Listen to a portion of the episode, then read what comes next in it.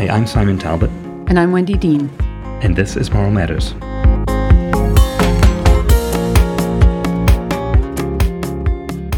Dr. Walter O'Donnell is a pulmonary and critical care physician at Massachusetts General Hospital, where he's the clinical director of the intensive care unit, and he's on the faculty of Harvard Medical School in Boston.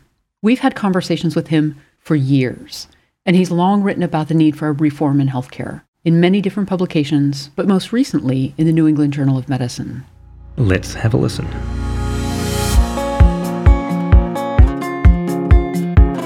Well, Walter, it is such a pleasure to have you here with us. As all of us here know, we've all been speaking together for a number of years about some of the challenges in being a physician and in the moral injury that Wendy and I speak about a lot. Could you kick off by giving us a little background about yourself? Yeah, sure. I'm uh, a pulmonary critical care generalist, so I see patients uh, in the office five days a week when I'm not in the ICU. Um, and uh, when I'm in the ICU, I do that for um, two week stretches. Um, during COVID, of course, a lot more than that, but uh, mm-hmm. uh, thankfully, that's the usual uh, schema. Um, I've had some uh, kind of clinical leadership roles, uh, but they've always been. Um, I've always been a full time clinician for 30 years, um, and have always tried to keep that perspective of both what it's like to uh, uh, keep my patients in mind while being in meetings that uh, we're talking about hospital budgets and, and things like that. So that's uh, that's my background. I spent a lot of time with our residents um, and fellows in a, in a teaching institution. Um, I also draw on my experience from. Uh, I'm from a very large family, and I'm a very from a very small town, so I get all sorts of patients coming in to see me um, from all kinds of backgrounds. So it's what makes makes uh-huh. it all uh-huh. interesting. And large families can often be a little bit like uh, hospitals. Yes. And the uh, way that we all work together, sometimes right. uh, sometimes functionally and sometimes less functionally. Yeah, absolutely. And you learn how to have your voice heard. Yes, that's right. When to speak up, and when to wait and let the big people uh, go first. Right. Yeah. So, Walter, you wrote a very interesting article in the New England Journal about reducing administrative harm in medicine, clinicians and administrators together. I am very curious from your perspective what the takeaways are, what the key things that you want to highlight uh, or you wanted to highlight when you wrote that were. Yeah, um, I wanted to, um, I'd have to say it. It started off because I was really ticked off, which I think is probably the basis for most uh, most uh, essays or articles. Um, and I was distressed um, because I had been taking care of this patient as the basis for the um, the illustrative story um, for a long time, and um, and from what I could see for that uh, that admission, um, we should have had supports that we had previously uh, built into the hospital that had been eliminated without any discussion by clinicians or patients. Um, so uh, the specifics were. Uh, and I've been thinking about this for a while because I, it has seemed to me over the last three to five years, um, we had evolved from a culture where there'd be much more collaboration, discussion. People would, if they said, well, tough budget, we're going to really have to trim these things down. Which of these things should we think about? Or we were thinking about these three things. Uh, we wanted to get your feedback. Um, it was never perfect, but it was much more collaborative than the than occurred in this setting, and it, it really had evolved to this scenario, which is that um, my patient was readmitted to the hospital, um, and when I went to go over like why he could have been readmitted, was it a medical issue? Was he not taking his meds? Has he, it turned out he had started smoking again. So I thought, well, we have a smoking cessation program. We've had it for 20 years. It has phenomenal results. Um, it's well established in, in, in, national standards to have those that kind of program. And I wanted to what happened. They said, well, budget cuts. It was cut, and uh, then I recall that we had had a uh, our pulmonary division had had a meeting where we discussed the um, the cutting of this uh, program. It had already happened. Um, and we sent a letter of protest saying our, our, patients patients really need this. This is this is the standard of medical care, and we were basically ignored. Um, and so I really saw this patient of mine as as a victim of of that, um, basically de-implementing a successful um, quality and safety program, and then how to put it into um, the right words. If we had, uh, as you know, as a surgeon, Simon, you know, medical care has been scrutinized for a long time, for hundred plus years. Even I, I go back as far as Hammurabi, right? If you, if the patient died, they cut off the surgeon's hand. Um, but we really didn't seem to have that accountability or transparency for, for administrative decisions. Couldn't find out who actually generated this decision, what were the deliberations. Um, and so I filed a safety report. That's what you're supposed to do, right? If it's a, if it's a clinical adverse. when there's a problem, file a safety if, report. If that's what I've learned, right? With clinical care, if it was a medical injury, you'd file a safety report. They would do a, um, a root cause analysis, and the cases would come up at our at our um, medical M and M's, um, just like your surgical M and M's. And yep. So uh, it was ignored. I didn't hear back from anyone. I wasn't surprised, but I was just struck by the fact that um, there are really two standards of of um, healthcare excellence, and we're really supposed to be on the same team. Um, mm-hmm. That physicians and clinicians, uh, excuse me, physicians and, and administrators um, are really part of the team, but um, the two worlds have become very separate. The two teams have become very separate, and more importantly we can't learn from each other, right? We learn by this kind of feedback. We tried this, this didn't happen, um, or this did happen. How do we do better? Um, but for these administrative decisions, they make the decision, the budget goes in, they get the credit for the cut, and no consequences, um, like my patient returning to smoking. They, they, they, right. don't get that feedback.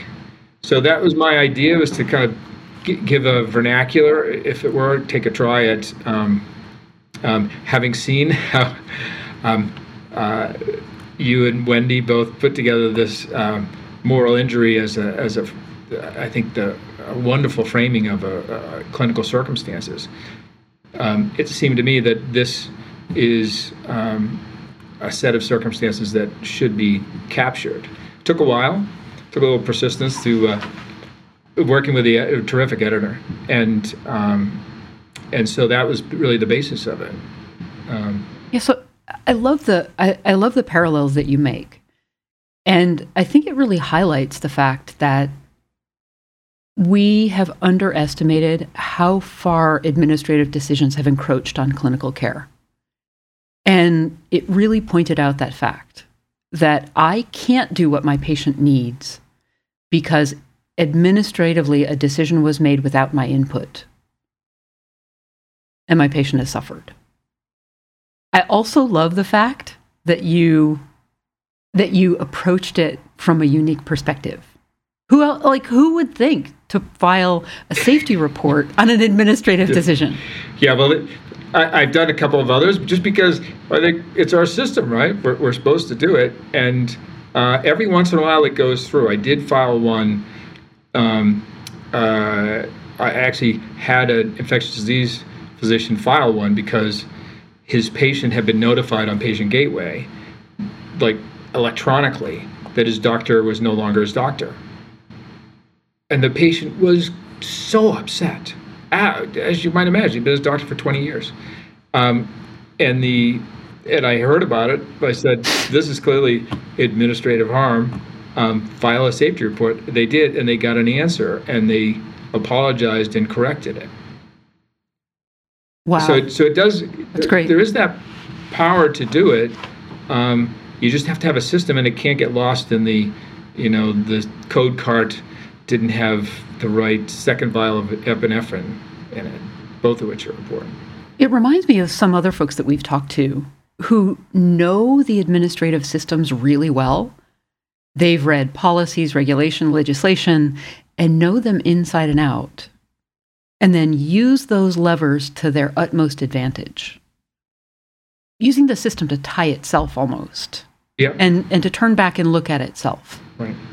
Yeah, and I, th- I think if, um, in addition to the safety report thing, uh, the proposal that I had made, and I, I stand by it, um, is that when you're prospectively making budget cuts, because we're this is budget season, um, I'm sure sure the two of you have your budgets you have to get in, um, that that setting a threshold at which you're going to follow prospectively, you make a change, say we're going to eliminate this. Every once in a while, we have programs that right that should be sunsetted or whatever the term is. Um, but follow it forward and see what happens and check with patients, physicians, and the administrators to see what it was like when you got rid of the information kiosk in the uh, in the hospital lobby, right? Or um, things like that. So I think there's, there's a I, I said it should be you know, $100,000 or something like that, but the basic idea is at least one to two FTEs. When you're going to cut those kind of things, um, you should track it. Um, so, and that's do eminently doable, right? And it's a system that we are so familiar with. So those of us who are in clinical care are very familiar with safety and tracking our outcomes right. and making changes based on data and based on things like M&M conferences where you, you, you try and learn and you try and perfect what we're doing or at the very least try and avoid bad things happening. Yep. You and I have talked about actually having administrative M&Ms. Absolutely. which is, uh, we haven't fully achieved uh, in, right now, but tell me what you'd envisage as an administrative M&M. Yeah, that, that's the, um, the crux of it, really. Um, I'd say get several cases, because right now we're going through budget process. Um, uh, and if you go by sort of your your home, you ask people in their division or their department, what things have been eliminated in the past six months or what things are going to be eliminated. Um, and then you can really, as long as everyone knows the, the, the issues are going to be discussed, collect three or four, they're going to be discussed, um, and you have a presenter, um, and you have the rules of the road, right, as, as you do at any of these discussions, um, and then give a little bit of the back and forth. And the, the key, I think, is really that, um, and I had mentioned this in the article, that the default so much is just like shrug, uh, this is a budget thing, so the budget always decides. Well, that is nonsense. As you know from real life, budgets are not about numbers, they're about priorities. Yeah. And, and so um, that's why the budget number, budget answer can't be the final uh, final answer because there's always money somewhere else, but there's never enough money anywhere. Yeah, and if you start looking at the cost of this patient starting smoking again, yeah. you start to see that the holistic budget is very different from the in your face budget about the smoking cessation program. That's right. And I love your term for that fiscal fatalism. Yeah. it's the weather, it's the budget. That's right. And, and as I said, we used to say that in, in for medical outcomes, especially surgery, you said physiological fatalism, right? Well, tough case, like tough yeah. budget. Right. Um, but it's it, it, it's never fully true. There's another thing that this brings up, which I like, which is the idea that when we have a mortality and morbidity conference, a huge part of that is, hey, who else has a really good idea? Yeah. How are you doing this that doesn't create this problem? Yeah. What advice can you give me so that I can continue to be, and I'm, I'm not sure I love this term, but a lifelong learner, right? I'm yeah. somebody who um, is continuing to improve all the time. And uh, I, I, love the idea that this is about collaboration and communication and transparency right. and, and all the things that, funnily enough, we see in the leadership literature and in the business school literature, but we don't always apply. Yeah. Yeah, and I think there's this sense that these decisions are being made. They're doing it. I, I would, I would presume that they're doing it with good intent, mm-hmm. not with ill intent. Right. But it may just be that there's there's not an awareness of what the long range effects will be. Yes, and I think it's that um, uh, it's really as if we now live in you know parallel universes, right?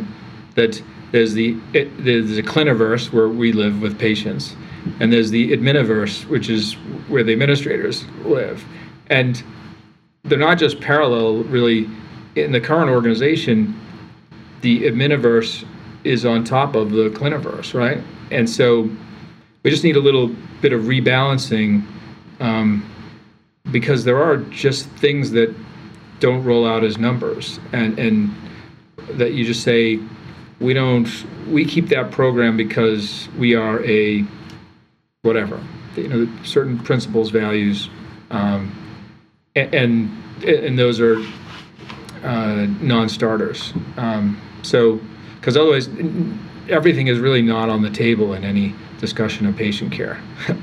A lot of things can be but not everything. And I think the more we move those decisions away from the rooms where the patients are, the less the patient is taken into account. And really, that's what we're about. And as clinicians, we're face to face with them all day, every day. Yep. So we see the impact very quickly. Whereas it takes time to filter up or out to the non clinician decision makers. Yeah, I, I, think that's a great point because another thing that um, about this sort of uh, not just safety reports, but looking for um, prospectively for things is that patients don't like to complain, just like staff don't like to complain, right? So you're never you're not going to hear about it. I'm not going to tell some administrator when I see them, at, you know, at our Coffee Central, that uh, unless it's something egregious. Um, about some problem, I'm going to chat with them about a lot of different things, and so to so all these true complaints that are really distressing to people, they just don't tell you about. And uh, this happens to me all the time. We uh, several of our practices changed their, their uh, phone system to a, this big centralized phone tree.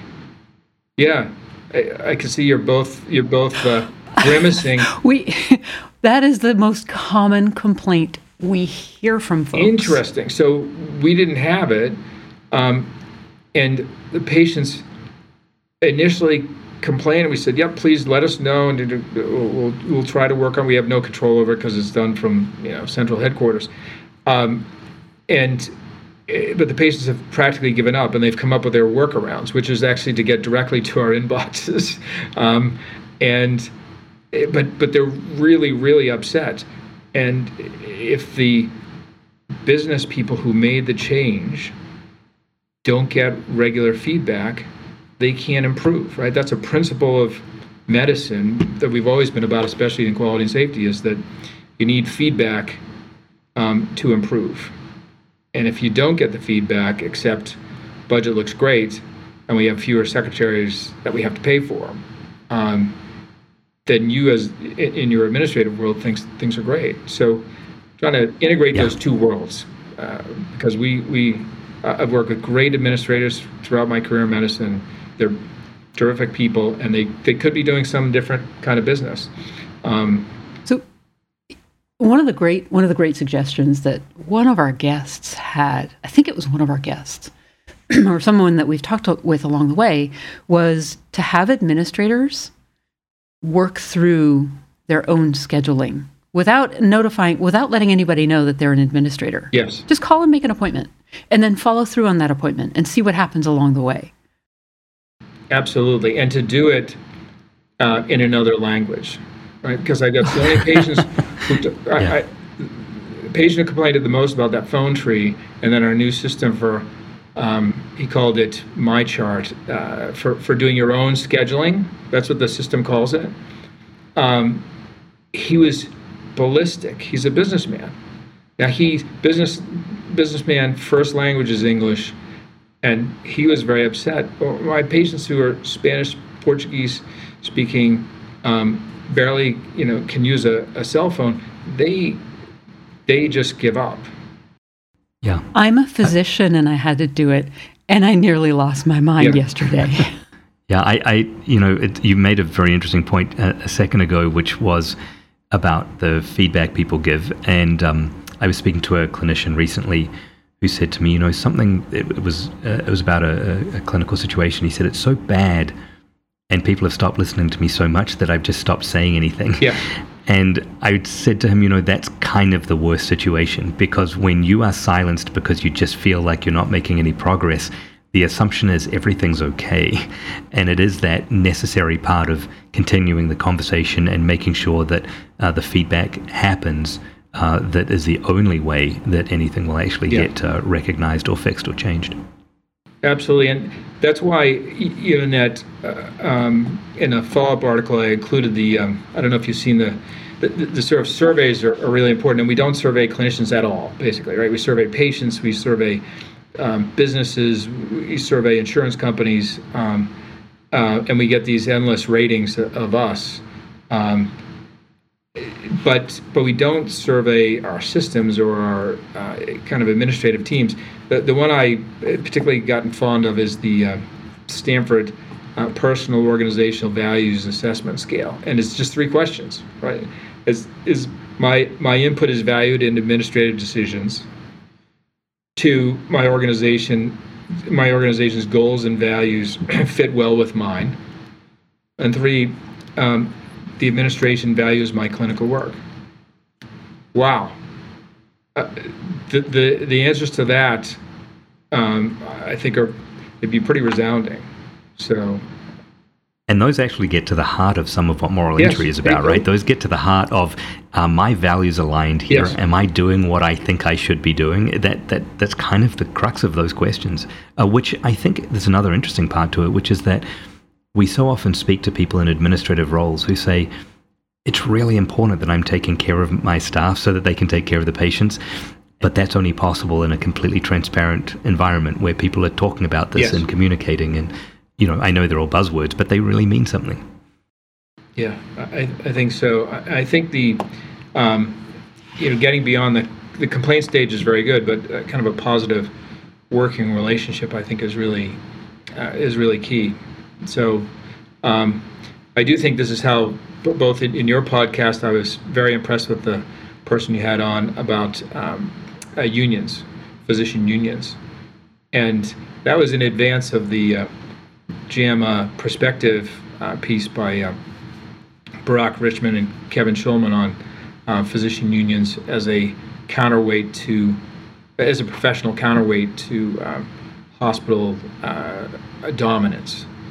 I thought it was the, the, the, perspective that, that you discussed in your podcast was very similar to theirs. It wasn't a kind of AFL CIO kind of union, um, but it was much more that physicians are are in this position of um, dual agency, and administrators just aren't. You know, we have a patient and we have our organizational um, organizational role, and the patient role always has to come first. Um, so I, I, thought that union perspective, and I wanted to see what you've thought of since then um, about that uh, aspect without the strikes or you know, th- that kind of thing, but the the idea that you would have um, an organization, you're you're in a 16 billion dollar uh, organization of, in my case, Simon's 80,000 people, um, and it's just little old me, like waving my hand. Um, I've got a question here, um, as opposed to um, a little bit more collective enterprise. Um, it does does something like a union or that flavor of thing um, have weight in, in, terms of reducing moral injury and administrative harm. So I, I feel like the the unions can be powerful, but they can't be powerful without individual engagement. So I think often physicians hope that if they join a union, the union will fight for them mm. and will and will will do it without a lot of investment in on their part. But really, it's only as good as the members are, and as it's only as good as how much the members contribute. Mm-hmm. So I think whether we call it a union, whether we call it a guild, whether we call it collective action, that's you know outside of a union, a, a formal organization. If we call it having each other's backs, if we call it having courage. Whatever it is, it has to be with a collective purpose. And I think we also underestimate how constrained physicians are by their education debt, by where they need to practice because of their specialty, by where they need to locate because of their family, by how unable they are to port their occupation. And so a lot of times their choices are forced choices. Mm-hmm. If they want to pay the mortgage, they can't speak up. Yeah. And I think finding ways to empower physicians or to release them from some of those constraints, like the non compete measure that's been proposed by the administration, that would have a powerful impact for physicians. Yeah. I think that's an argument that I think um, you two have really made so well which I hadn't really thought of until it's not that I hadn't thought about my student loans, which I still have, um, or or my mortgage, or or eh, you know the fact that I'm, I do not have a lot of options to move. But it just is so true, because almost wherever you are, um, your options can be limited, and they're more limited um, uh, the the more you've sort of the deeper you get into real life, um, and the bigger the loans are on things. Just looking at one thing, when there's a vacancy in a clinician spot, in a physician spot, it can take years to fill. When you look at CEO positions in hospitals, rarely are they open more than six months. Yep. Very rarely. And so just that in itself says a lot. And I think we need to really rethink how we are having these conversations. Yeah, and how people um, have to cover, as uh, Danielle Ofri has said, and uh, you quote right, that there's the, the only the only uh, unlimited uh, resource in, in medicine is the is the uh, the altruism of physicians and nurses and other healthcare workers. It's true. It's true. So, Walter, if you could imagine the ideal situation, what would it look like for you? I, will strive toward ideal, but I'll walk there in a practical way. I'd like to, first of all, have our administrators back really in the hospital. I think with COVID, we've seen people just vanish, and the only the, the people who have to be here every day are um, people who do things physically with and to patients. Um, and it has created a huge divide to find out that your administrator, you know, is here on you know Tuesdays and Thursdays. Um, you're doing Zoom calls with them. Um, so I think that's the first thing I would say is, um, you know, what Abraham Verghese has talked about, presence. And he, he, he started out by meaning presence of mind, but now it's it, it's also physical presence. And I think we need physical presence for the teamwork of physicians because I think some of these things also wouldn't have happened um, if if that program had been presented at our faculty meeting, not on Zoom, with everyone around the table, and they had talked about it, the administrators would have gotten feedback, verbal and nonverbal, right? Like groaning, people in the back, you know, saying, nudging each other and saying they're doing it again, or right? It would. It's all these groaning, shifting, right? you know, side eye. All, you you don't feel the body language if you're on you, Zoom. You don't, and so it it it uh, it makes the administrative um, people who are not in the room comfortably numb, um, and so that I think that would be the first thing is to get people really back here. The default is to be here in person um, because you just can't understand how life works. We talked about the complaints thing where you have to give a little itty bitty complaint, but the, life is full of those. But if you pass them on the hall, you say, uh, you know, that that printer is dying again. I think I can get another year out of it, but I'm going to need one. Um, you know, if you see someone uh, out in the hallway, could you grab it for me? Right? Those little things. Um, so I think physically together is really important, and I think secondly, this idea of tracking um, uh, when administrative decisions are made. You know, and I define those as you know, administrative harm comes from top-down decisions that are unilateral and that are made without our healthcare standards of transparency and accountability. And if you bring those two things, those three elements back and say decisions should be made prospectively as a team there's going to have to be a final decision made, and that's not going to be someone like me.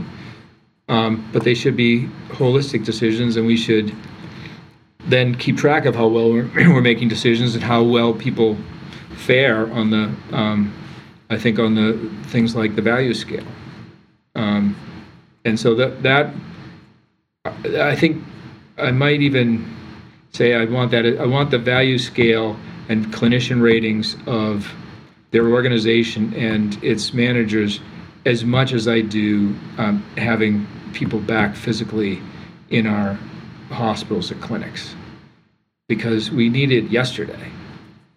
Um, because it would it, it makes you better. Much we grimace when we get when we get those ratings, like oh, I think most of them are going to be good, but then I'm, i know I'm going to get uh, there's going to be someone who maybe I didn't do the right thing, or maybe I upset them, or maybe they just had a bad day. Um, but you got to take it. Um, and I think it does make you better. Um, so we should really have that should be 360 degrees. Um, that's how we get better. There's an interesting part to that that I think about when you mention it, which is that we so often rate hospitals by the ratings that the clinicians get, and we rank hospitals and, and all sorts of things like that. But a really good hospital has really good connection between the clinicians and the administration, and really good connection between the leadership and the front line. And we often miss that link in rating hospitals and ranking hospitals and evaluating care in hospitals. It's not enough just to say we've got really good clinicians on the front line. It's really important to say we've got a team horizontally and vertically yep. who work together. And we really miss that in a lot of our ratings. Yeah, the, the other thing I think, getting getting back to that, um, Wendy had said about um, attrition or people getting stuck, but you also have people leaving, and they leave silently, and they just disappear. And you know, we should really have that should be tracked, because um, there's a, you know, you work in a teaching hospital. There's just an expected right, X percent of people are going to come and go. They're going to go off to be the chief of um, everything somewhere, or their their spouse is going to go to the West Coast, so they're going to follow them there's just a there's some base rate that you're going to expect. But when you look across institutions, um, and then you look at an institution over several years, you'll be able to tell who's keeping their people and who, who is not, just as simply as who stays or doesn't stay. And we know this, but it just isn't tracked. And I, I could be wrong, but I believe the um, one of the elements of um, of the nursing ratings um, for magnet status is retention, and they track it. You know, it yeah. has to be under X percent um, in terms of attrition to um, to maintain your your magnet magnet status. I think that should be tracked because um, it would be really useful. Yeah. And then across departments, um, say, wow, there's a lot of turnover in you know, smaller departments like your assignment, right? You'd have to account for that, yeah. but but you can see if regularly there's there's um, a lot of attrition over here, but not in these other three places.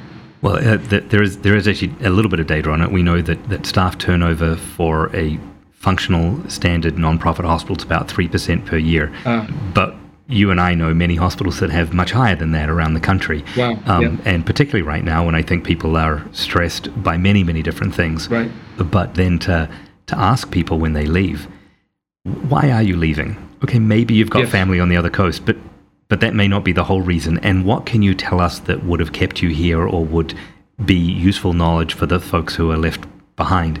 Those are yep. really key parts of feedback that you only have one opportunity to hear those things, and it's only by listening that you actually hear them. So um, we're missing that. And how about we don't wait until they leave? how about better, we yes, ask them why they're yeah. staying and what they need to stay another year? Yeah. Yeah. I don't know. Let's stop the hemorrhage. It's it's it is very true. I think I've actually asked for exit interviews um, repeatedly uh, to get the answer. Well, they're not very reflective, or they're not that useful. Every time I've done it, yeah. Um, I've just had to buckle on my helmet. You know, find out someone you recruit from. It took a long time, and they they're leaving. You just have to. Uh, you just have to face the music. Um, and they tell you fascinating things which are really important, really important that no one else would tell Yeah. you. Well, Walter, thank you so much for joining us today. There's a lot of ideas here. I know that you're going to keep working on this. And I think you mentioned to us ahead of time that you're doing a conference. And we'd love to have that link and make sure that we put it in the show notes. Yes, thank you. We'll we'll, uh, we'll do it. It's administrative harm, professionalism, and uh, teamwork in medicine. So Super. coming soon. Excellent. All right. This has been terrific. I really appreciate it. Thank you, Walter. Thanks to you both.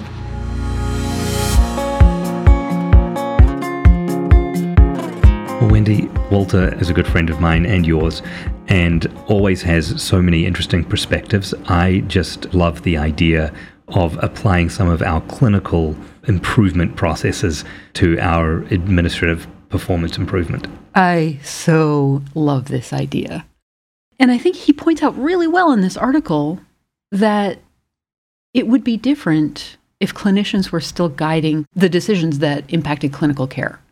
But more and more, there's administrative creep into that decision making. And clinicians aren't being consulted. The administrative side of healthcare is getting much larger. And our voices, frankly, are being drowned out. But he does have some practical solutions, and that's what's Right. nice about this because it's very easy for clinicians to say, you know, this is what's wrong or to criticize it. But Walter has ideas about what should happen, and his upcoming conference to talk about some of the stuff is a perfect example of that really practical solutions to difficult problems. Yeah, and I just love how it mirrors what's already in place. Mhm. We don't have to reinvent a wheel. We just hold the whole of healthcare to the same standard.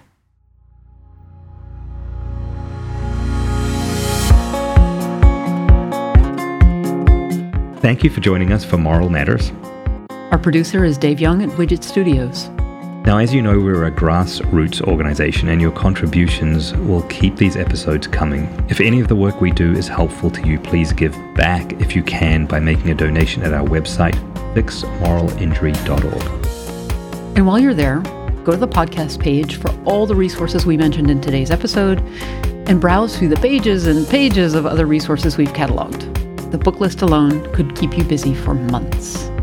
You can also help by spreading the word and encouraging conversations. Share this episode with friends and colleagues, or use the social media links in the show notes and tag us. We'd love to hear and see your thoughts. Plus, if you subscribe, rate, and review the show, that makes it easier for new listeners to find us. Thanks for listening. And stay well.